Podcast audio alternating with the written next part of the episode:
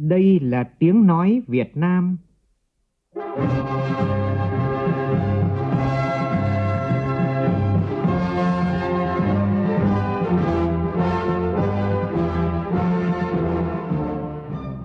là tiếng nói Việt Nam, phát thanh từ Hà Nội, thủ đô nước Cộng hòa xã hội chủ nghĩa Việt Nam.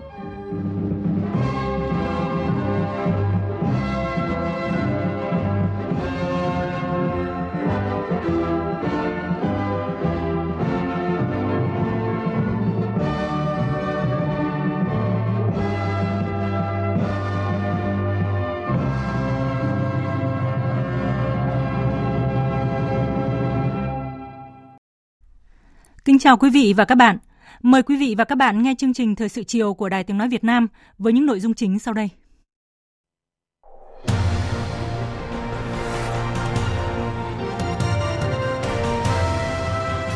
Lần đầu tiên diễn ra một chương trình trọng thể gặp mặt đại biểu bà mẹ Việt Nam anh hùng toàn quốc, tri ân những bà mẹ đã hiến dâng những người ruột thịt thân yêu nhất của mình trong các cuộc kháng chiến bảo vệ Tổ quốc vĩ đại. Công tác phòng chống tham nhũng không chứng lại, trùng xuống mà tiếp tục được đẩy mạnh, ngày càng quyết liệt, bài bản và hiệu quả hơn. Tổng Bí thư Chủ tịch nước Nguyễn Phú Trọng khẳng định điều này tại phiên họp thứ 18 của Ban chỉ đạo Trung ương về phòng chống tham nhũng. Bệnh nhân ở Đà Nẵng đã dương tính lần thứ 5 và trở thành bệnh nhân thứ 416 mắc COVID-19 ở nước ta. Thủ tướng Nguyễn Xuân Phúc chủ trì cuộc họp thường trực chính phủ về công tác phòng chống COVID-19 đã chỉ đạo sớm khởi tố đối tượng đưa người nhập cảnh trái phép vào Việt Nam. Trong phần tin thế giới, Australia phản đối các yêu sách của Trung Quốc tại Biển Đông. An ninh được siết chặt bên ngoài Tổng lãnh sự quán Mỹ tại thành đô Trung Quốc hôm nay khi các nhân viên ngoại giao Mỹ rời khỏi đây. Trong khi đó, Tổng lãnh sự quán Trung Quốc tại Houston, Mỹ đã chính thức đóng cửa. Sau gần một thập kỷ, giá vàng thế giới phá ngưỡng 1.900 đô la một ounce và đang tiến gần đến mức cao kỷ lục từ trước đến nay.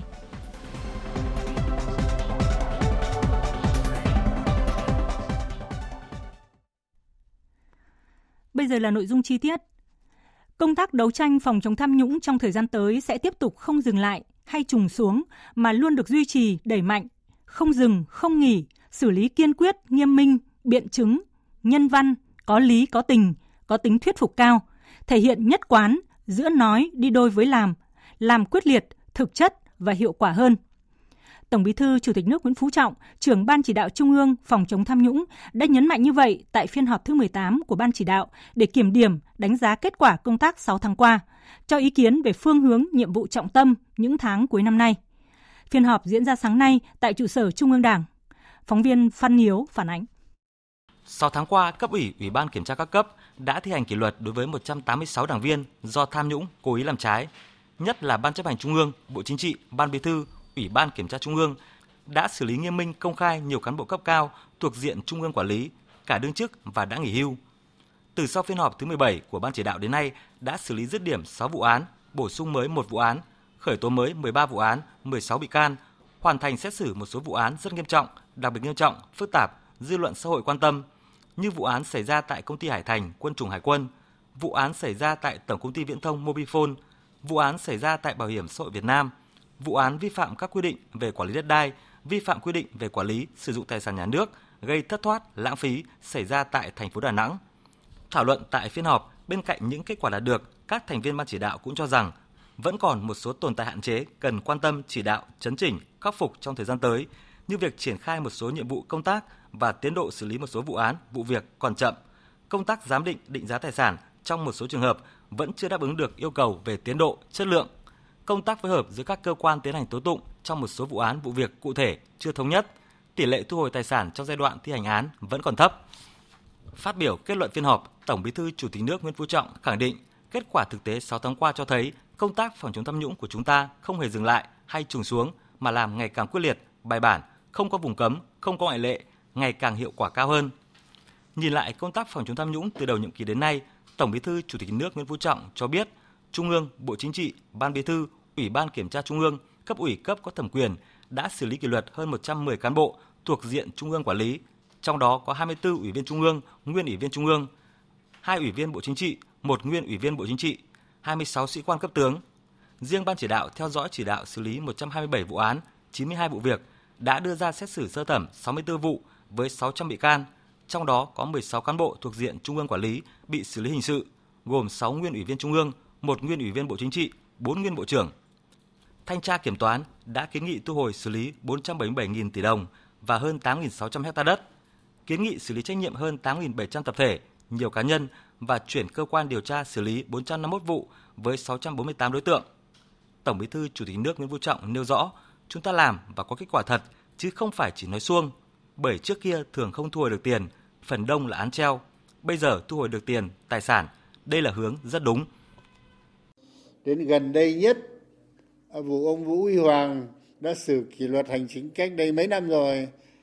Hồ Thị Kim Thoa, bây giờ ta lại khởi tố cơ mà. Có dừng đâu? Có phải là một lần là xong đâu? Đinh la thắng lúc đầu chỉ kỉnh cảnh cáo đưa về phó ban kinh tế, sau này là đến khai trừ ra khỏi đảng, nộp lại bao nhiêu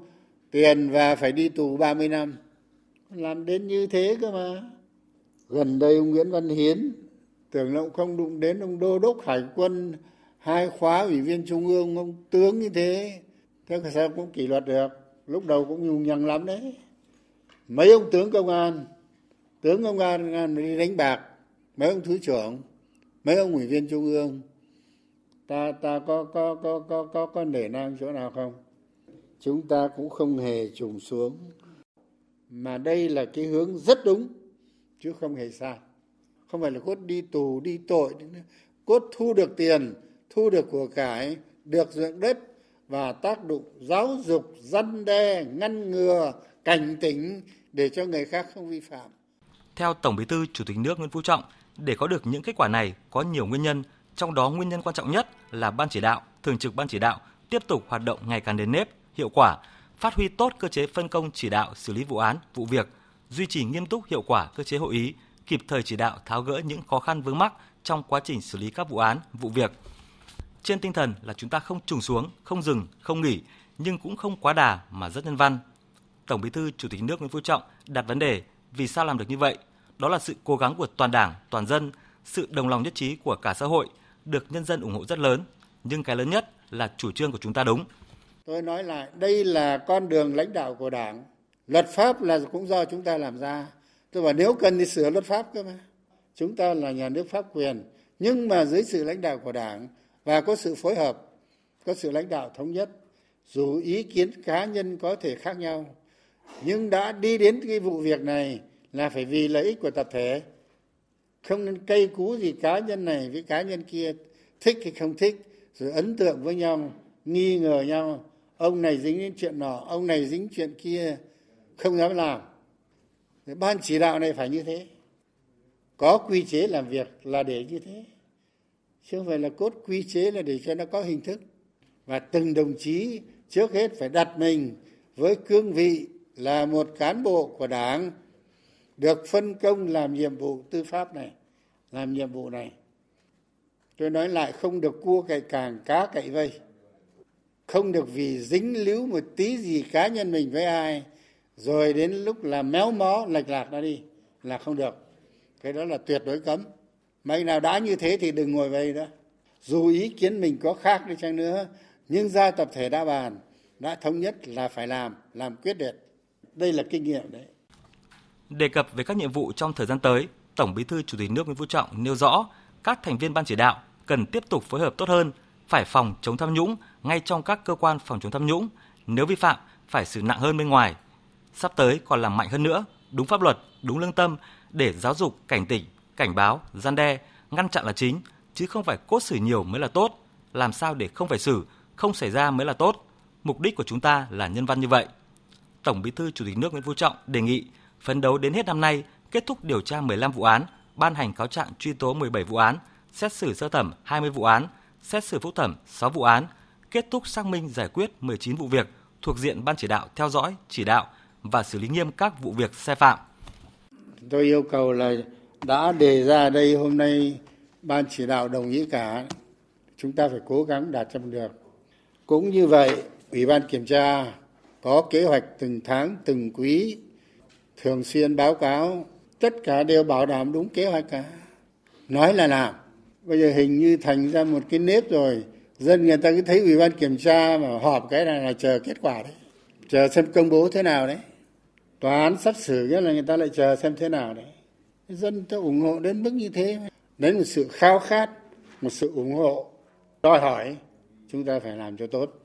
Cho nên phải công khai là vì thế và phải kiên quyết làm. Tại phiên họp, Ban chỉ đạo đã thống nhất tập trung thực hiện 6 nhiệm vụ trọng tâm, nỗ lực hoàn thành các nhiệm vụ phòng chống tham nhũng theo chương trình công tác năm 2020 của Ban chỉ đạo. Các nội dung công việc theo kết luận tại các phiên họp Ban chỉ đạo, cuộc họp thường trực Ban chỉ đạo, nhất là tập trung chỉ đạo hoàn thành xét xử sơ thẩm 9 vụ án trọng điểm theo đúng kế hoạch của Ban chỉ đạo. Thứ nhất, vụ án vi phạm các quy định về quản lý đất đai xảy ra tại Tổng công ty bia rượu nước giải khát Sabeco, quận 1, thành phố Hồ Chí Minh. Thứ hai, vụ án vi phạm quy định về quản lý sử dụng tài sản nhà nước gây thất thoát lãng phí liên quan đến dự án số 8, 12 Lê Duẩn, quận 1, thành phố Hồ Chí Minh. Thứ ba, vụ án lạm dụng tín nhiệm chiếm đoạt tài sản, vi phạm quy định về hoạt động ngân hàng xảy ra tại BIDV và các đơn vị liên quan. Thứ tư, vụ án vi phạm quy định về đầu tư công trình xây dựng gây hậu quả nghiêm trọng xảy ra tại dự án xây dựng nhà máy ethanol Phú Thọ. Thứ năm, vụ án vi phạm quy định về kế toán gây hậu quả nghiêm trọng, vi phạm quy định về quản lý sử dụng tài sản nhà nước gây thất thoát lãng phí xảy ra tại công ty cổ phần tập đoàn Yên Khánh và các đơn vị có liên quan. Thứ sáu, vụ án vi phạm quy định về đầu tư công trình xây dựng gây hậu quả nghiêm trọng, vi phạm quy định về quản lý sử dụng tài sản nhà nước gây thất thoát lãng phí xảy ra tại dự án cải tạo và mở rộng sản xuất giai đoạn 2 công ty gang thép Thái Nguyên. Thứ bảy, vụ án vi phạm quy định về quản lý sử dụng tài sản nhà nước gây thất thoát lãng phí xảy ra tại Tổng công ty Nông nghiệp Sài Gòn. Thứ 8, vụ án vi phạm quy định về hoạt động ngân hàng xảy ra tại Ngân hàng Phương Nam. Thứ 9, vụ án vi phạm quy định về đầu tư công trình xây dựng gây hậu quả nghiêm trọng xảy ra tại dự án cao tốc Đà Nẵng – Quảng Ngãi. Sáng nay, chương trình gặp mặt đại biểu bà mẹ Việt Nam anh hùng toàn quốc diễn ra tại Trung tâm Hội nghị Quốc gia Hà Nội. Đây là lần đầu tiên một chương trình tri ân có sự góp mặt của 300 mẹ Việt Nam anh hùng, đại diện cho gần 5.000 mẹ Việt Nam anh hùng trong cả nước. Sự kiện quan trọng này nằm trong chuỗi các hoạt động kỷ niệm 73 năm Ngày Thương binh Liệt sĩ. Cùng dự chương trình gặp mặt có nguyên Tổng Bí thư Nông Đức Mạnh và Ủy viên Bộ Chính trị, Bí thư Trung ương Đảng, Trưởng ban Dân vận Trung ương Trương Thị Mai, Phó Chủ tịch nước Đặng Thị Ngọc Thịnh cùng các đồng chí lãnh đạo, nguyên lãnh đạo Đảng và Nhà nước. Phóng viên Vũ Dũng phản ánh. Tại buổi gặp mặt, kể lại câu chuyện của đời mình, mẹ Lê Thị B, 83 tuổi, ở xã Tân Phước Tây, huyện Tân Trụ, tỉnh Long An cho biết, mẹ có chồng hy sinh từ năm 1968. Trong suốt những năm chống Mỹ, mẹ vừa một mình nuôi con, vừa nuôi xấu cán bộ. Mẹ từng bị địch bắt tra tấn dã man và đầy ra côn đảo năm 1974, nhưng quyết giữ phẩm chất kiên trung của người chiến sĩ cách mạng, vận động đồng đội, đấu tranh với địch ngay trong nhà tù. Bây giờ mẹ nhớ là cái lúc nó đài mẹ đi đảo đó thì mẹ ra là mỗi buổi sáng đó, nó phải bắt mẹ đi chào cờ, tố cộng. Mẹ không đi, nó hỏi tại sao mẹ không đi, mẹ trả lời là kể như mẹ không có biết chào cờ. Mẹ cứ quyết định là mẹ không chào cờ. Mẹ còn vận động thêm chị em khác là không đi ra thực hiện của việc của nó là giao. Biểu mẹ đi là lên tòa án á, mẹ cũng không đi cuối cùng là nó bỏ đói mẹ nó không cho mẹ ăn cơm nhưng mà mẹ cũng vẫn sống nữa mà mẹ còn vận động thêm chị em mình không có làm gì nhiệm vụ của nó đưa ra hết trở về với cuộc sống thời bình nhiều mẹ tiếp tục có những đóng góp với xã hội là tấm gương sáng cho con cháu và lan tỏa trong cộng đồng. Mẹ Lê Thị Chi 91 tuổi ở thành phố Đà Nẵng có chồng và con trai đầu hy sinh trong chiến tranh. Hiện mẹ đang sống cùng với con gái út cuộc sống không khá giả gì. Nhưng trong đợt phòng chống đại dịch COVID-19 vừa qua, mẹ đã đem toàn bộ số tiền dành dụng được là 5 triệu đồng ủng hộ phòng chống dịch. Phát biểu tại buổi lễ, bày tỏ cảm động được gặp và thể hiện tri ân các mẹ Việt Nam anh hùng. Thủ tướng Nguyễn Xuân Phúc trân trọng gửi đến tình cảm chân thành, sự quan tâm sâu sắc của Đảng, Nhà nước và đồng bào chiến sĩ cả nước đối với các mẹ Việt Nam anh hùng, những người mẹ vĩ đại đã hy sinh, hiến dâng những người thân yêu ruột thịt của mình trong các cuộc kháng chiến, đóng góp to lớn vào sự nghiệp đấu tranh giải phóng dân tộc, xây dựng và bảo vệ Tổ quốc Việt Nam xã hội chủ nghĩa. Chiến tranh đã đi qua, đất nước hòa bình thống nhất, nhưng hàng triệu thân nhân liệt sĩ, những bậc ông bà cha mẹ, người chồng, người vợ và những người con đã mãi mãi không gặp lại những người thân yêu nhất của mình. Đến nay, chiến tranh đã lùi xa, nhưng những đau thương, những mất mát lớn lao vẫn còn đọng lại trong tâm trí của mỗi người chúng ta, nhất là với các mẹ Việt Nam anh hùng, những người từng hơn ba lần tiễn con đi, hai lần khóc thầm lặng lẽ. Sự hy sinh cao cả kiên trung của các mẹ chính là tấm gương sáng ngời về chủ nghĩa anh hùng cách mạng cho các thế hệ mai sau đời đời ghi ơn, tri ân và biết ơn sâu sắc. Tôi thực sự xúc động khi được biết dù phần lớn tuổi cao, sức yếu, song với ý chí và nghị lực phi thường, các mẹ đều vượt qua mọi khó khăn bệnh tật để cùng sống vui, sống khỏe và động viên con cháu. Người thân tích cực học tập, lao động và cống hiến cho xã hội, góp phần xây dựng gia đình, quê hương đất nước ngày càng giàu đẹp. Nhân dịp này, tôi thay mặt lãnh đạo đảng và nhà nước xin nhiệt liệt biểu dương những nghị lực, những ý chí vươn lên của các thương binh, bệnh binh, thân nhân liệt sĩ và người có công với cách mạng, bày tỏ sự kính trọng, biết ơn với các bà mẹ Việt Minh hùng trong cả nước ta. Thủ tướng cho biết, 73 năm qua, việc chăm lo phụng dưỡng các mẹ Việt Nam anh hùng đã trở thành một chính sách lớn của Đảng, Nhà nước. Đến nay, sau 25 năm thực hiện pháp lệnh quy định danh hiệu Mẹ Việt Nam anh hùng, Đảng, Nhà nước đã phong tặng và truy tặng 139.275 bà mẹ Việt Nam anh hùng. Trong đó, hiện có 4.962 mẹ còn sống đang được các cơ quan, tổ chức và gia đình phụng dưỡng. Đến nay, 97% số gia đình người có công có mức sống bằng hoặc cao hơn mức trung bình của dân cư nơi cư trú. Tuy nhiên, hiện cả nước còn nhiều thương binh, bệnh binh vẫn bị những vết thương dày vò. Nhiều liệt sĩ chưa tìm được hài cốt, chưa xác định được danh tính. Vẫn còn những trường hợp chưa được hưởng đầy đủ chính sách ưu đãi. Nhiều gia đình có công với cách mạng, thân nhân liệt sĩ còn gặp khó khăn trong cuộc sống. Thủ tướng cho rằng đây là những nỗi chăn trở, dây dứt khôn nguôi trong lòng của mỗi chúng ta. Chúng ta tiếp tục quán triệt sâu sắc, thực hiện nghiêm túc chủ trương của Đảng, chính sách pháp luật của nhà nước về công tác người có công, nhất là chỉ thị số 14 của Ban Bí thư và chỉ thị 21 của Thủ tướng Chính phủ về việc tiếp tục tăng cường công tác chăm lo người có công với cách mạng. Chúng ta phấn đấu đến hết năm nay bảo đảm 100% gia đình người có công có mức sống cao hơn mức sống trung bình của, của nhân dân nơi cư trú tập trung quyết liệt thực hiện công tác xác nhận người có công, giải quyết căn bản việc xác nhận hồ sơ tồn động, xác nhận người có công. Với những hy sinh mất mát to lớn không gì bù đắp được của đồng bào chiến sĩ cả nước trong sự nghiệp đấu tranh giải phóng dân tộc,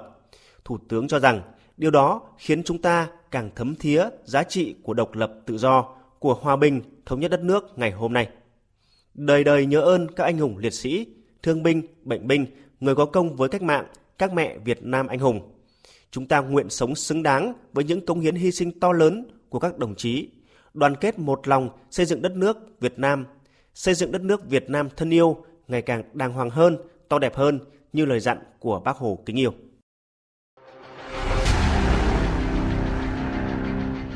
Đẩy lùi Covid-19, bảo vệ mình là bảo vệ cộng đồng.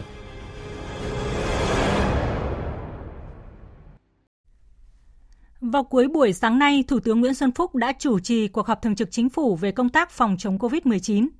Tại đây, Ban chỉ đạo phòng chống dịch quốc gia xác nhận bệnh nhân ở Đà Nẵng đã dương tính lần thứ 5 và trở thành bệnh nhân thứ 416 ở nước ta. Bệnh nhân 57 tuổi này hiện đang được điều trị trong, trong tình trạng khá nặng. Đây là ca bệnh lây từ cộng đồng và công tác khoanh vùng dập dịch đang được thực hiện khẩn trương và có hiệu quả. Trong đó, 105 người có tiếp xúc gần với bệnh nhân đã được xét nghiệm và đều có kết quả âm tính. Hiện CDC Đà Nẵng đang tiếp tục tìm kiếm người có tiếp xúc gần để xét nghiệm, cách ly và khoanh vùng. Thưa quý vị và các bạn, phát biểu kết luận phiên họp trực tuyến của Thường trực Chính phủ với sự tham dự của nhiều bộ, ngành và địa phương, Thủ tướng Nguyễn Xuân Phúc yêu cầu Bộ Công an sớm khởi tố các đối tượng đưa người nhập cảnh trái phép vào Việt Nam, công khai để người dân được biết, xử lý nghiêm việc tập trung đối tượng này vào một số địa điểm ở Đà Nẵng và tỉnh Quảng Nam. Phản ánh của nhóm phóng viên Vũ Dũng và Thúy Ngà Sau khi lãnh đạo các bộ ngành và địa phương nêu ý kiến, kết luận phiên họp, Thủ tướng biểu dương sự cố gắng nghiêm túc của các lực lượng y tế, quân đội, công an, các địa phương trong việc thực hiện mục tiêu kép vừa chỉ đạo chống dịch và phát triển kinh tế. Cho nên đã 99 ngày cả nước không có ca nhiễm mới trong cộng đồng.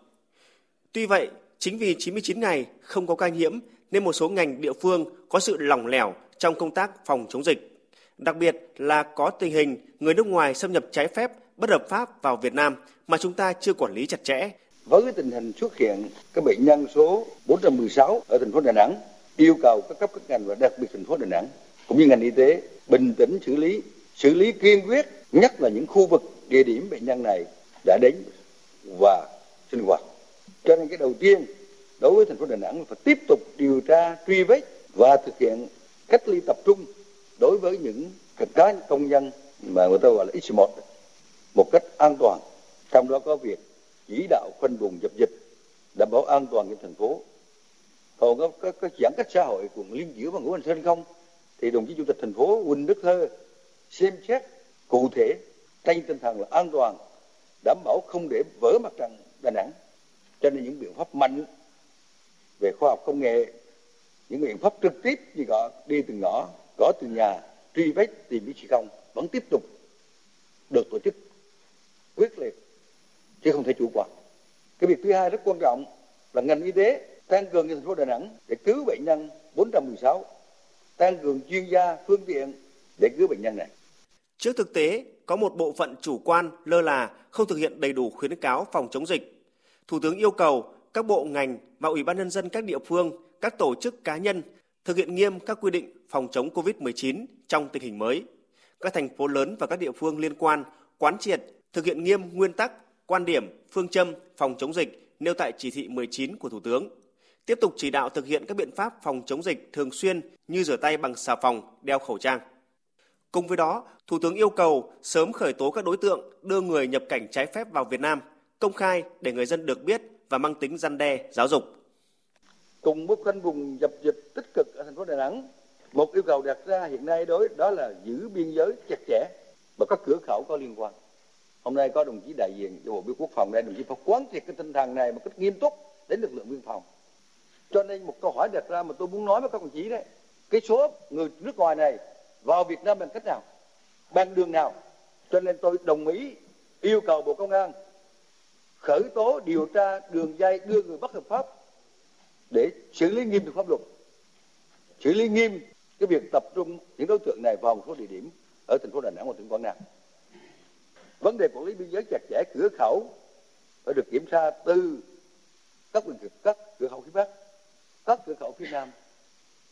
Và cái thứ hai, dù đối tượng nào được vào Việt Nam theo quy định, thì vấn đề thực hiện cách ly tập trung cái người nước ngoài và việc kiều về một cách cương quyết chúng ta đã có chủ trương. Bây giờ tiếp tục cái chủ trương này. Đó là đối với chuyên gia đối với nhà ngoại giao với nhà doanh nghiệp với nhà đầu tư thì cái địa phương mời đó cái địa cái, cái, cái, cái đơn vị mời đó phải chịu trách nhiệm. Và chúng ta có hình thức cách ly phù hợp. Cái người mời phải chịu trách nhiệm phối hợp với y tế địa phương phải làm tốt cái khâu này. Mà tôi đang đây tôi cũng đề nghị bộ quốc phòng tổng rà soát cách ly yêu cầu nghiêm khắc trong quá trình cách ly không dễ dãi là cách ly tôi được biết một số nơi đã cho về sớm và cũng dễ dãi đối với đối tượng cách ly Thủ tướng yêu cầu Bộ Thông tin và Truyền thông, Bộ Y tế phối hợp ứng dụng công nghệ thông tin trong truy vết trước hết là tại thành phố Đà Nẵng. Đồng thời, Bộ Y tế phải tổ chức xét nghiệm diện rộng với những phương thức phù hợp. Nhấn mạnh cần có biện pháp đảm bảo an toàn cho thành phố Đà Nẵng vào lúc này, Thủ tướng chỉ đạo Ban chỉ đạo quốc gia chỉ đạo các cơ quan truyền thông, báo chí tiếp tục thông tin truyền thông về công tác phòng chống dịch để người dân chủ động thực hiện tốt các biện pháp phòng chống dịch, nhưng không để hoang mang trước ca bệnh 416. Riêng với thành phố Đà Nẵng, thành phố phải coi đây là nhiệm vụ chính trị cần tập trung, xác định rõ hơn các khu vực có trường hợp mắc bệnh, xác định nguồn nghi ngờ lây nhiễm để có các biện pháp xử lý mạnh mẽ. Phương nào, nơi nào mà bệnh nhân 416 đã đến thì phải có biện pháp xử lý ngay giao Bộ Y tế thành lập một tổ công tác đặc biệt để hỗ trợ Đà Nẵng xử lý ngay tại chỗ những vấn đề cần thiết. Thủ tướng cũng chỉ đạo Bộ tập trung giám sát, lấy mẫu xét nghiệm đối với tất cả các trường hợp có triệu chứng mắc bệnh viêm đường hô hấp, các trường hợp nghi ngờ có hiện tượng sốt thì cần lấy mẫu kiểm tra ngay. Thủ tướng đề nghị rút kinh nghiệm từ các bệnh số 416 vào bệnh viện mấy hôm rồi mới phát hiện bị mắc COVID-19. Các bộ ngành đảm bảo các trang thiết bị y tế cần thiết để đáp ứng tốt trong mọi tình huống, không để khan hiếm hàng giả tạo. Về kỳ thi tốt nghiệp trung học phổ thông sắp tới, Thủ tướng yêu cầu Bộ Giáo dục và Đào tạo làm việc với các địa phương, yêu cầu các địa phương đảm bảo an toàn thi, nhất là tại khu vực có dịch bệnh. Tiếp theo là thông tin của Ban chỉ đạo Ờ, quốc gia phòng chống COVID à, lúc 18 giờ chiều nay. Bản tin cho biết, ngoài ca bệnh 416 là nam 57 tuổi thường trú tại tổ 51, phường Hòa Khánh Bắc, quận Liên Triểu, thành phố Đà Nẵng, thì hôm nay còn có thêm ca bệnh số 417 là nữ, 5 tuổi, có địa chỉ tại Hoàng Diệu, thành phố Thái Bình, tỉnh Thái Bình. Ngày 9 tháng 7, bệnh nhân từ Nga về sân bay Cần Thơ và được cách ly ngay sau nhập cảnh tại tỉnh Bạc Liêu. Hiện bệnh nhân được cách ly điều trị tại Bệnh viện Đa khoa tỉnh Bạc Liêu. Như vậy, đến nay nước ta có tổng cộng 417 ca mắc COVID-19, trong đó có 276 ca nhiễm nhập cảnh được kích được cách ly ngay. Thưa quý vị và các bạn, chiều nay tại thành phố Đà Nẵng, đoàn công tác Viện Vệ sinh Dịch tễ Trung ương Bộ Y tế đã hướng dẫn các bước thực hiện giám sát, theo dõi sức khỏe tại cộng đồng cho 5 tổ giám sát tại khu dân cư là nơi cư trú của bệnh nhân 416. Phản ánh của nhóm phóng viên Vinh Thông và Phương Cúc tại miền Trung. Tại trụ sở Ủy ban nhân dân phường Hòa Khánh Bắc, quận Liên Chiểu, đoàn công tác Viện Vệ sinh Dịch tễ Trung ương tiến hành tập huấn cách thức giám sát theo dõi sức khỏe tại cộng đồng cho đại diện các đội giám sát phòng chống dịch Covid.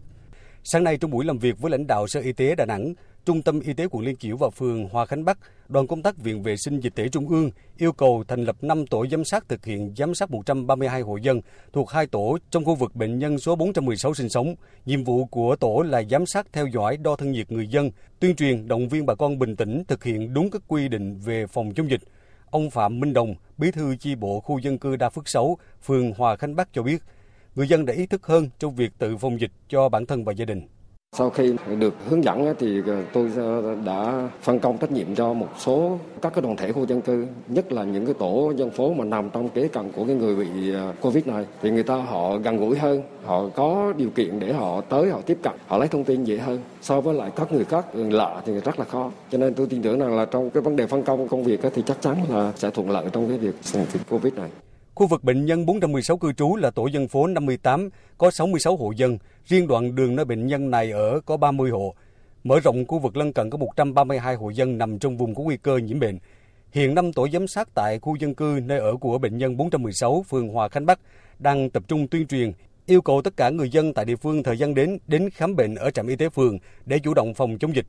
Bác sĩ Lê Thị Loan Chiêu, Phó trưởng trạm y tế phường Hòa Khánh Bắc cho biết. Được cái sự hướng dẫn trực tiếp của bộ thì mình cũng có thêm kinh nghiệm, kiến thức để tự tin hơn trong công tác phòng chống dịch, tránh cái gây hoang mang trong cộng đồng để cho người dân được yên tâm hơn. Tại khu vực bệnh nhân 416 sinh sống khó khăn lớn nhất trong công tác giám sát tại cộng đồng là có nhiều công nhân lao động tự do. Việc tuyên truyền giám sát đối với các đối tượng này gặp nhiều trở ngại. Bác sĩ Ngũ Duy Nghĩa, trưởng khoa kiểm soát bệnh truyền nhiễm, Viện Vệ sinh Dịch tễ Trung ương cho biết. Mình cứ giả soát tất cả những cái hộ gia đình mà mình được phân công ấy, mình sàng lọc nó ra, xem những hộ nào nó khó tiếp cận theo cái cách thức thế nào thì trao đổi lại ngay với ban chỉ đạo chống dịch của địa phương. Tổ Covid của mình ngoài báo cáo cho trạm y tế xã mình cũng phải báo cáo cho chính quyền của phường nữa. Các anh cũng phải nắm thì chính các anh ấy là cái người mà sẽ giải quyết toàn bộ những cái vướng mắc ở đây. Từ hôm nay, người dân từ Đà Nẵng đến Thừa Thiên Huế phải khai báo y tế nếu tiếp xúc gần với bệnh nhân 416 sẽ được đưa vào cơ sở cách ly tập trung. Chủ tịch Ủy ban nhân dân tỉnh Thừa Thiên Huế đã chỉ đạo như vậy sau khi Bộ Y tế ghi nhận bệnh nhân 416 ở Đà Nẵng vào trưa nay. Đà Nẵng và Thừa Thiên Huế cách nhau đèo Hải Vân, người dân qua lại bằng đường bộ 12 km, đường sắt 20 km. Khách du lịch cũng thường đến cụm Huế Đà Nẵng. Đánh giá khả năng lây nhiễm bệnh ở Thừa Thiên Huế rất cao, lãnh đạo tỉnh yêu cầu các cơ quan chức năng theo dõi chặt chẽ các trường hợp liên quan đến ca bệnh, báo cáo kịp thời cho ban chỉ đạo phòng chống dịch để xử lý. Khi có ca nghi nhiễm, phải xét nghiệm cách ly, truy vết những người tiếp xúc gần. Dự báo số lượng khách đến Huế có thể tăng mạnh do nhiều gia đình hủy tour đến Đà Nẵng vì lo ngại dịch COVID-19. Sở Du lịch tỉnh Thừa Thiên Huế đã yêu cầu các cơ sở lưu trú tăng cường biện pháp phòng chống COVID-19. Khách du lịch đến lưu trú phải khai báo y tế qua phần mềm của tỉnh. Trong ngày hôm nay, Trung tâm Kiểm soát Bệnh tật Thừa Thiên Huế đã giả soát và lấy mẫu xét nghiệm một trường hợp F2 liên quan đến bệnh nhân 416. Kết quả xét nghiệm ban đầu âm tính. Tương tự Thừa Thiên Huế, Sở Y tế Nghệ An vừa chỉ đạo Trung tâm Y tế cấp huyện lập danh sách tất cả những người từ Đà Nẵng trở về Nghệ An trong 14 ngày qua để điều tra dịch tễ, kiểm tra thân nhiệt. Trường hợp nghi nhiễm COVID-19 sẽ được cách ly và lấy mẫu xét nghiệm, số còn lại theo dõi sức khỏe tại nhà. Ngành y tế kêu gọi công dân từng đến Đà Nẵng trong 14 ngày qua tự nguyện khai báo y tế với chính quyền. Những người có biểu hiện như ho khan, sốt cần thông báo ngay cho cơ sở y tế. Thưa quý vị và các bạn, Đà Nẵng cũng đang tiến hành tổng ra soát và đã phát hiện 21 người nước ngoài nhập cảnh trái phép. Hiện Công an thành phố Đà Nẵng đang tích cực điều tra vụ đưa người nhập cảnh trái phép, khẩn trương giả soát và quản lý người nước ngoài nhập cảnh lưu trú tại địa bàn thành phố. Phản ánh sau đây của phóng viên Thanh Hà thường trú tại miền Trung. Sáng nay tại cuộc họp trực tuyến của Thường trực Chính phủ với sự tham gia của nhiều bộ ngành và địa phương về công tác phòng chống dịch COVID-19, ông Lê Trung Chinh, Phó Chủ tịch Ủy ban dân thành phố, kiêm Phó trưởng ban chỉ đạo phòng chống dịch COVID-19 thành phố Đà Nẵng báo cáo,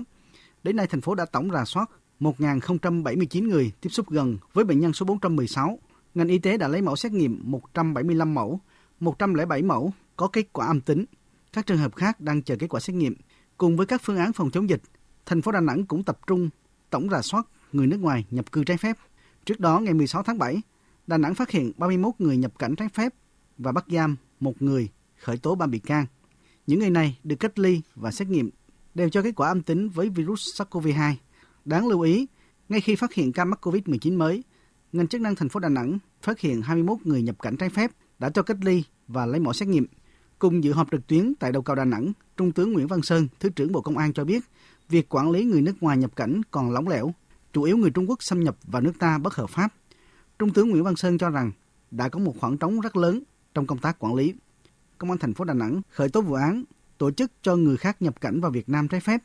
và khởi tố bị can đối với ba người, trong đó một người Đà Nẵng, một người Quảng Nam và một người Trung Quốc. Từ thực tế này, Bộ Công an kiến nghị Thủ tướng Chính phủ chỉ đạo các địa phương giáp biên giới với Trung Quốc, Lào, Campuchia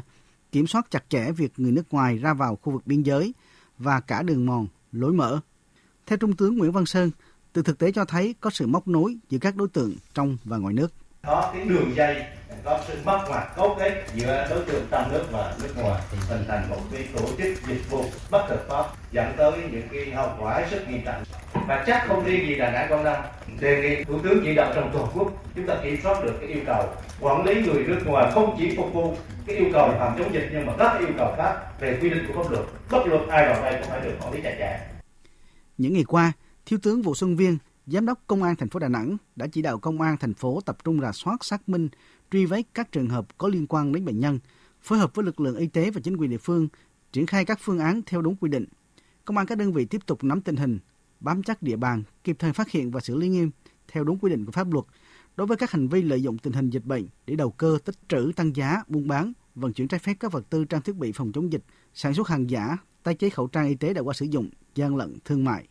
Giám đốc công an thành phố đà nẵng cũng chỉ đạo xử lý nghiêm trường hợp khai báo không trung thực, trốn cách ly không chấp hành các biện pháp phòng chống dịch và chống người thi hành công vụ đến thời điểm này công an quận sơn trà thành phố đà nẵng đã phối hợp kiểm tra 14 hộ gia đình có người nước ngoài lưu trú 374 nhà nghỉ khách sạn homestay nhà cho người nước ngoài thuê resort chung cư qua kiểm tra, Công an quận Sơn Trà phát hiện 9 trường hợp người Trung Quốc nhập cảnh trái phép, 14 trường hợp chưa khai báo tạm trú. Trong số 9 người Trung Quốc, hiện hai người đang cách ly tại bệnh viện, 7 trường hợp được đưa đi cách ly tập trung theo quy định. Đại tá Nguyễn Đức Dũng, Chánh văn phòng Công an thành phố Đà Nẵng cho biết, cơ quan điều tra Công an thành phố Đà Nẵng đang tích cực điều tra vụ án đường dây đưa người nước ngoài nhập cảnh trái phép. Từ khi phát hiện dịch, giám đốc đã chỉ đạo tổ chức triển khai trên toàn công an thành phố, toàn toàn thành phố tổng rà soát, kiểm tra quản lý cư trú, quản lý người nước ngoài trong đó có chú ý người nước ngoài nhập cảnh không phép người cư trú không khai báo Cơ quan an ninh điều tra Công an tỉnh Quảng Ninh cũng vừa khởi tố bắt tạm giam 6 đối tượng ở thành phố Móng Cái do có hành vi tổ chức cho người khác nhập cảnh trái phép. Tin của Thành Nam, cộng tác viên Đài Tiếng Nói Việt Nam tại khu vực Đông Bắc. Tại cơ quan điều tra, các đối tượng khai nhận đã móc nối với một người Trung Quốc qua WeChat, thống nhất đưa những người Trung Quốc nhập cảnh trái phép từ Đông Hưng Trung Quốc đến thành phố Móng Cái, Quảng Ninh, Việt Nam bằng bè xốp vượt sông biên giới mốc 1355 và dùng xe máy đưa về trung tâm thành phố và nội địa của Việt Nam. Các đối tượng được trả công 4.000 nhân dân tệ khi đưa được một người nhập cảnh chót lọt vào nước ta. Nhóm đối tượng bị bắt quả tang vào hôm 10 tháng 6 khi đang đón 4 người Trung Quốc và trên đường di chuyển. Trước đó, nhóm này đã đưa chót lọt hai người Trung Quốc nhập cảnh trái phép vào Việt Nam. Hôm nay, các cơ quan chức năng Việt Nam, Đại sứ quán Việt Nam tại Singapore và hãng hàng không Vietjet đã phối hợp với các cơ quan chức năng Singapore đưa hơn 240 công dân Việt Nam từ Singapore về nước. Ngay sau khi hạ cánh an toàn xuống sân bay quốc tế Tân Sơn Nhất, những người tham gia chuyến bay đã được kiểm tra y tế và đưa về cơ sở cách ly tập trung theo đúng quy định. Bộ Ngoại giao cũng vừa chủ trì phối hợp cùng các bộ ngành liên quan và công ty phái cử lao động họp bàn biện pháp hỗ trợ giải quyết nguyện vọng của 226 công nhân Việt Nam tại Cộng hòa Uzbekistan về nước tránh dịch COVID-19. Tin cho biết. Thời gian qua, Đại sứ quán Việt Nam tại Liên bang Nga nhận được đơn thư của đại diện 226 công nhân Việt Nam đang làm việc tại thành phố Kasai, Cộng hòa Uzbekistan. Đơn thư cho biết các công nhân Việt Nam tại đây đang gặp khó khăn trong sinh hoạt, làm việc và phòng chống dịch trong bối cảnh dịch bệnh COVID-19 diễn biến phức tạp, đề nghị đại sứ quán hỗ trợ để sớm được về nước. Ngay sau khi nhận được thông tin, Cục lãnh sự Bộ Ngoại giao đã phối hợp với Đại sứ quán Việt Nam tại Liên bang Nga và công ty phái cử làm rõ vụ việc, đồng thời giải quyết nguyện vọng của công dân đưa công dân về nước trong thời gian sớm nhất trên nguyên tắc đảm bảo an toàn phòng chống dịch bệnh và cách ly y tế theo yêu cầu. Thời sự VOV nhanh, tin cậy, hấp dẫn. Sáng nay diễn ra hội nghị Bộ trưởng Thương mại APEC trực tuyến về dịch COVID-19 dưới sự chủ trì của Chủ tịch Hội nghị Bộ trưởng Ngoại thương và Công nghiệp Malaysia, Thứ trưởng Bộ Công Thương Trần Quốc Khánh dẫn đầu đoàn đại biểu Việt Nam tham dự hội nghị. Tin của phóng viên Nguyên Long. Tại hội nghị, các thành viên APEC đều nhất trí hơn bao giờ hết, tất cả chính phủ và người dân trong khu vực và trên toàn cầu cần chung tay đoàn kết, tăng cường hợp tác ở mọi cấp độ với quyết tâm và trách nhiệm cao để sớm khống chế dịch bệnh và giải quyết hiệu quả các hệ lụy kinh tế xã hội do đại dịch COVID-19 gây ra. Nhiều thành viên đề cao vai trò quan trọng của việc tăng cường trao đổi, minh bạch thông tin, chia sẻ kinh nghiệm quốc tế để hỗ trợ các nền kinh tế, đặc biệt những nền kinh tế bị ảnh hưởng nặng nề bởi đại dịch sớm vượt qua cuộc khủng hoảng này. Về phương hướng trong thời gian tới, APEC cần tiếp tục huy động toàn diện các nguồn lực để giúp các thành viên xử lý những hậu quả nặng nề của đại dịch, nhanh chóng ừ, khắc phục ờ, kinh tế, phát huy vai trò là diễn đàn hàng đầu về hội nhập kinh tế khu vực, duy trì đà hợp tác và liên kết của APEC, khẳng định tính linh hoạt, khả năng thích ứng cao trong tình hình mới. Phát biểu tại hội nghị, Thứ trưởng Trần Quốc Khánh nhận định hơn bao giờ hết, các nền kinh tế cần tăng cường đoàn kết quốc tế, huy động các nguồn lực ứng phó hiệu quả với đại dịch, duy trì chuỗi cung ứng, liên kết kinh tế khu vực, bảo đảm môi trường thương mại và đầu tư tự do, công bằng, không phân biệt đối xử, minh bạch, có thể dự đoán và ổn định là điều kiện thiết yếu để thúc đẩy phục hồi kinh tế toàn cầu trong giai đoạn đầy thách thức này. Thứ trưởng cho biết là Chủ tịch ASEAN 2020, Việt Nam đã có những sáng kiến thúc đẩy hành động chung trong phòng chống dịch, hỗ trợ người dân phục hồi nền kinh tế giai đoạn hậu COVID-19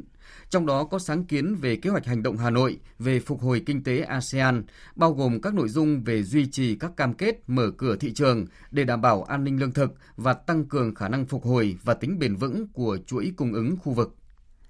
Do khó khăn bởi ảnh hưởng của dịch COVID-19, tại thành phố Hồ Chí Minh đang có tình trạng một số doanh nghiệp dịch chuyển văn phòng từ thành phố sang các tỉnh lân cận để giảm chi phí lương vùng từ vùng 1 sang vùng 2. Đó là thông tin được Liên đoàn Lao động thành phố đưa ra tại hội nghị sơ kết 6 tháng cụm thi đua Liên đoàn Lao động 5 thành phố trực thuộc Trung ương gồm Hà Nội, Thành phố Hồ Chí Minh, Đà Nẵng, Hải Phòng và Cần Thơ diễn ra sáng nay. Phóng viên Ngọc Xuân thường trú tại Thành phố Hồ Chí Minh đưa tin.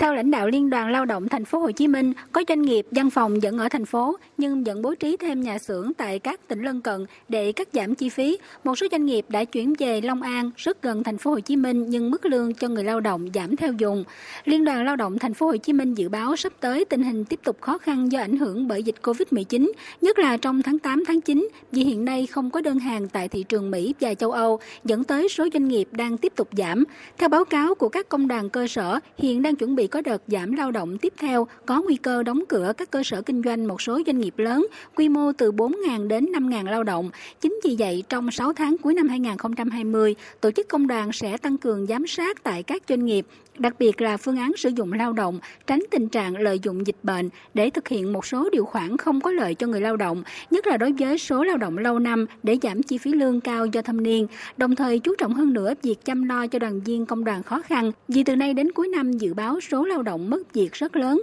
ông Kiều Ngọc Vũ, Phó Chủ tịch Liên đoàn Lao động Thành phố Hồ Chí Minh cho biết. Hiện nay cũng khó khăn cái việc mà thực hiện cái gói à, 500 tỷ của tổng liên đoàn vì yêu cầu là giảm thu nhập dưới mức lương cơ sở thì rất khó xảy ra tại các doanh nghiệp một triệu bốn, một triệu rưỡi thì rất khó xảy ra tại các doanh nghiệp do đó thì cái gói này sẽ rất khó thực hiện trong à, giai đoạn cuối năm Dự kiến tỉnh lộ 129 nối thành phố Lai Châu với huyện biên giới Sìn Hồ, tỉnh Lai Châu phải mất khoảng 2 ngày nữa mới có thể thông đường. Công tác khắc phục tại vị trí sạt lở núi gây ách tắc giao thông trên tuyến tỉnh lộ này đang gặp nhiều khó khăn do đất đá liên tục sạt trượt xuống. Phóng viên Khắc Kiên thường trú tại khu vực Tây Bắc đưa tin.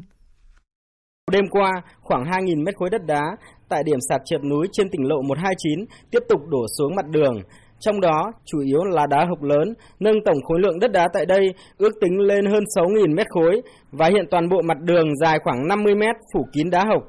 Sau một đêm ngưng thi công để đảm bảo an toàn, sáng nay, đơn vị quản lý tuyến đã tập trung máy móc, nhân lực và phương tiện để khắc phục. Tuy nhiên, thời tiết trên địa bàn tiếp tục có mưa nhỏ, địa chất sườn núi tại điểm sạt yếu, đất đá vẫn tiếp tục rơi xuống. Ông Nguyễn Kiên Trung, Phó Giám đốc Công ty Cổ phần Quản lý và Xây dựng Cầu Đường 3, đơn vị phụ trách khắc phục điểm sạt lở cho biết, do địa hình tại điểm sạt phức tạp, nên đơn vị chỉ có thể huy động hai máy xúc và hơn 10 công nhân tới đây. Do khối lượng sạt lở lớn, trong đó chủ yếu là đá hộc lớn, nên các công nhân đang phải dùng máy thủy lực để phá đá. Địa hình thi công phức tạp, bên là núi cao, bên là vực sâu, do đó là để mà đưa phương tiện máy móc nhiều vào là cũng là rất khó khăn. Thứ hai nữa là khối lượng đá sạt rất lớn, công ty cũng đã huy động nhân lực và máy móc để cố gắng làm sao mà thông được ờ, tuyến nhanh nhất. Khối lượng đất đá lớn cộng với địa hình, thời tiết tại địa bàn phức tạp nên công tác thi công khắc phục tại điểm sạt lở trên tỉnh lộ 129 đang gặp nhiều khó khăn. Trong khi chờ khắc phục, các phương tiện từ thành phố Lai Châu đi huyện Sìn Hồ và ngược lại phải di chuyển theo quốc lộ 4D lên huyện Phong Thổ, sang quốc lộ 12, rẽ theo đường ngang thị trấn Phong Thổ, Tà Ganh, Lậm Bậy để nhập vào tỉnh lộ 129. Phóng viên Minh Long dẫn nguồn tin từ Tổng cục Thủy lợi Bộ Nông nghiệp và Phát triển Nông thôn cho biết, hiện khu vực Trung Bộ có khoảng 21.200 ha cây trồng đang bị thiếu nước và khoảng 33.500 ha không đủ nguồn nước tưới nên đang phải điều chỉnh giãn vụ, giảm diện tích hoặc là chuyển đổi cơ cấu cây trồng. Vùng Bắc Trung Bộ có hơn 21.200 ha bị hạn hán thiếu nước, tổng diện tích đang phải điều chỉnh giãn vụ, giảm diện tích và chuyển đổi cơ cấu cây trồng của khu vực này là 8.200 ha, trong đó tỉnh Thanh Hóa là 3.200 ha, Nghệ An 5.000 ha. Vùng Nam Trung Bộ hiện có 25.300 ha không đủ nguồn nước tưới, đang phải điều chỉnh giãn vụ, giảm diện tích và chuyển đổi cơ cấu cây trồng. Các địa phương bị ảnh hưởng hạn hán nặng từ đầu mùa khô như Khánh Hòa, Ninh Thuận và Bình Thuận.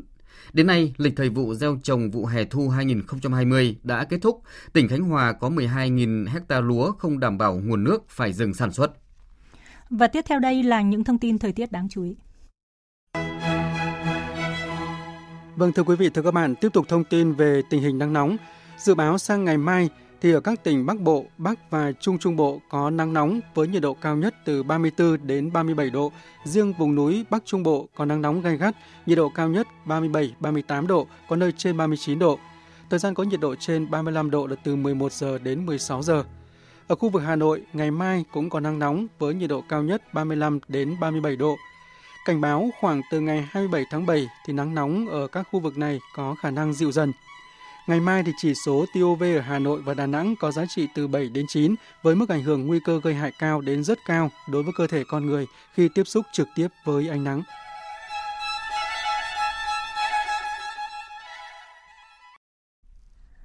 Mời quý vị và các bạn nghe tiếp chương trình Thời sự chiều của Đài Tiếng Nói Việt Nam. Australia vừa gửi công hàm lên Liên Hợp Quốc, trong đó tuyên bố yêu sách của Trung Quốc ở Biển Đông là không có căn cứ pháp luật. Phóng viên Việt Nga, thường trú tại Australia, thông tin.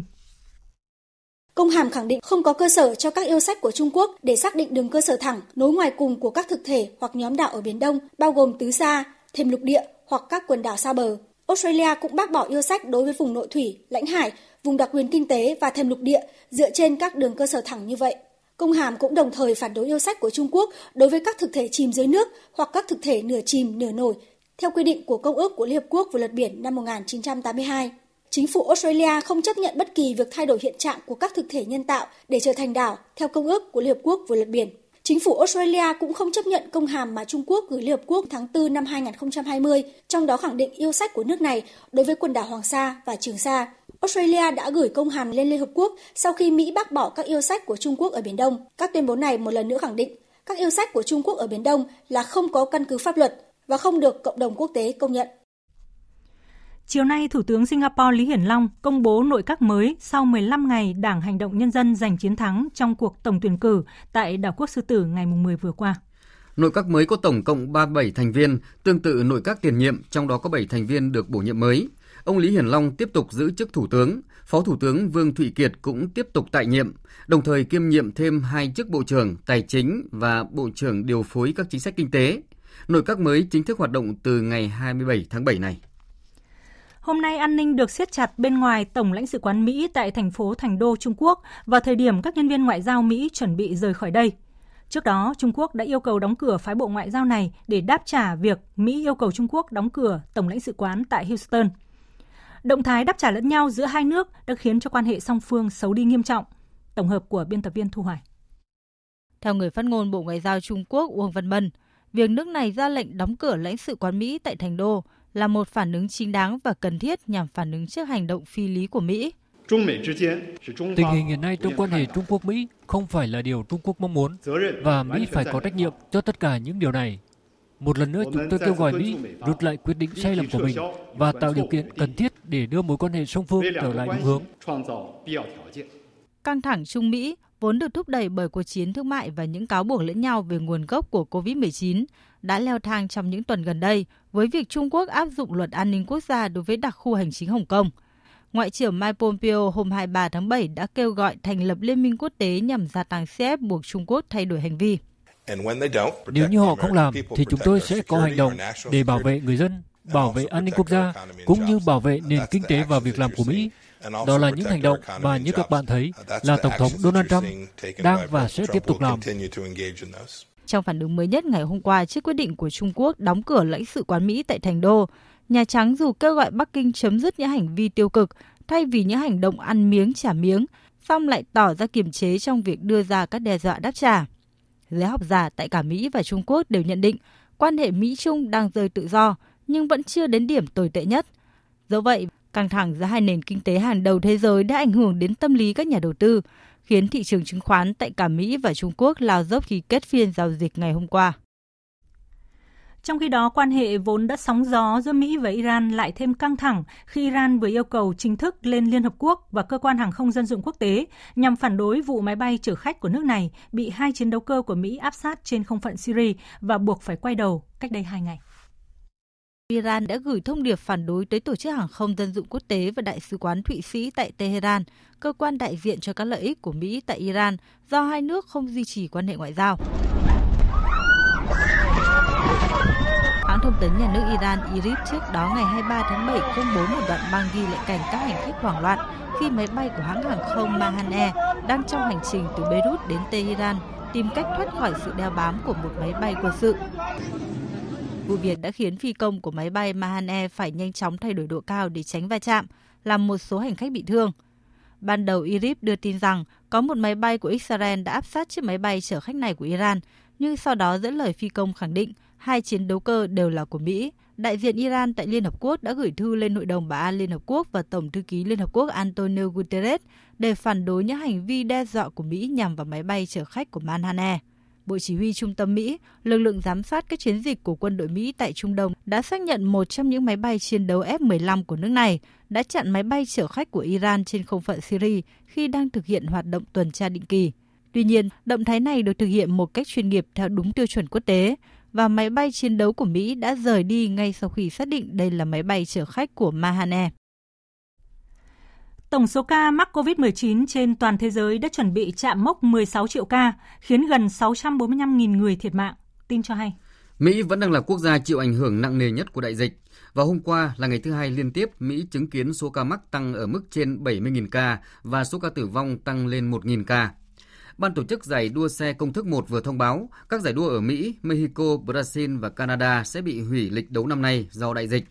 Trong khi đó, thì chính quyền thành phố Sao Paulo, thành phố lớn nhất Brazil với 12 triệu dân, thông báo hoãn lễ hội đường phố Caravan năm tới. Brazil ghi nhận số ca mắc COVID-19 và tử vong cao thứ hai trên thế giới với hơn 2 triệu 300 nghìn ca bệnh và 85 nghìn ca tử vong. Tại Peru, giới chức nước này đã hủy kế hoạch mở cửa trở lại thánh địa Machu Picchu. Thánh địa này đã đóng cửa hồi giữa tháng 3 vừa qua do ảnh hưởng của đại dịch COVID-19. Đà gia tăng số ca nhiễm, ca mắc COVID-19 trong vài ngày qua buộc chính quyền Pháp áp dụng việc xét nghiệm với hành khách đến từ 16 quốc gia, tăng cường kiểm soát biên giới, đồng thời khuyến cáo công dân hạn chế du lịch đến các địa điểm phức tạp. Phóng viên Quang Dũng, thường trú tại Pháp, đưa tin.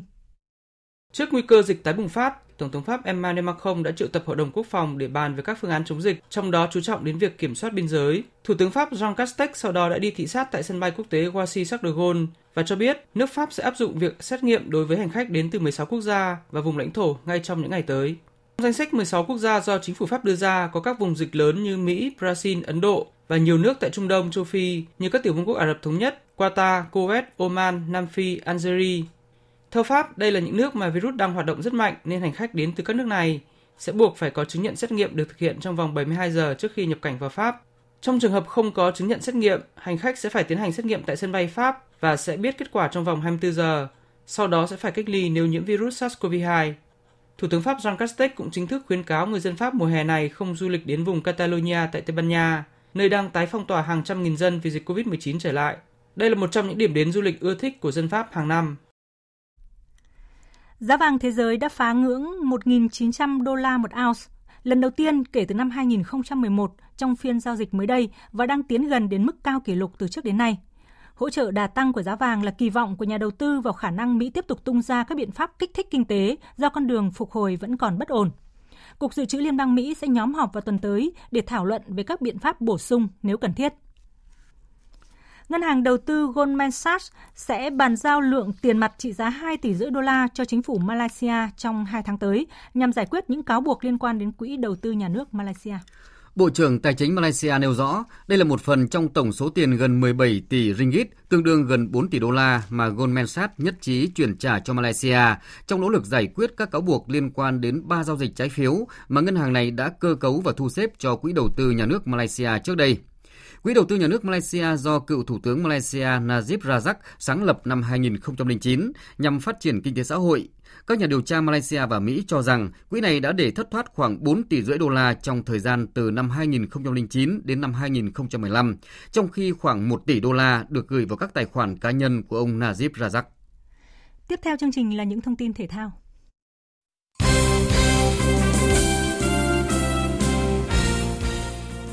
Thưa quý vị và các bạn, trận hòa ba đều trên sân Tam Kỳ Quảng Nam vào chiều qua giúp câu lạc bộ Sài Gòn duy trì được thành tích bất bại từ đầu mùa. Đội bóng của huấn luyện viên Vũ Tiến Thành đang dẫn đầu bảng xếp hạng với 23 điểm, nhiều hơn 4 điểm so với nhóm bám đuổi là Viettel và Than Quảng Ninh, đang cùng có 19 điểm sau 11 vòng đấu. Tuy nhiên, ông Vũ Tiến Thành khẳng định không đặt ra mục tiêu vô địch ở thời điểm hiện tại để tránh tạo áp lực. Ở vòng đấu này, người hâm mộ được chứng kiến Lê Tấn Tài ra sân trong màu áo câu lạc bộ Hà Nội ở trận thắng Thành phố Hồ Chí Minh 3-0 thì trước đó một cựu binh khác là tiền đạo Anh Đức cũng ra mắt cổ động viên Hoàng Anh Gia Lai khi làm khách trên sân Thanh Hóa, đá cặp trên hàng công cùng Trevor Watts.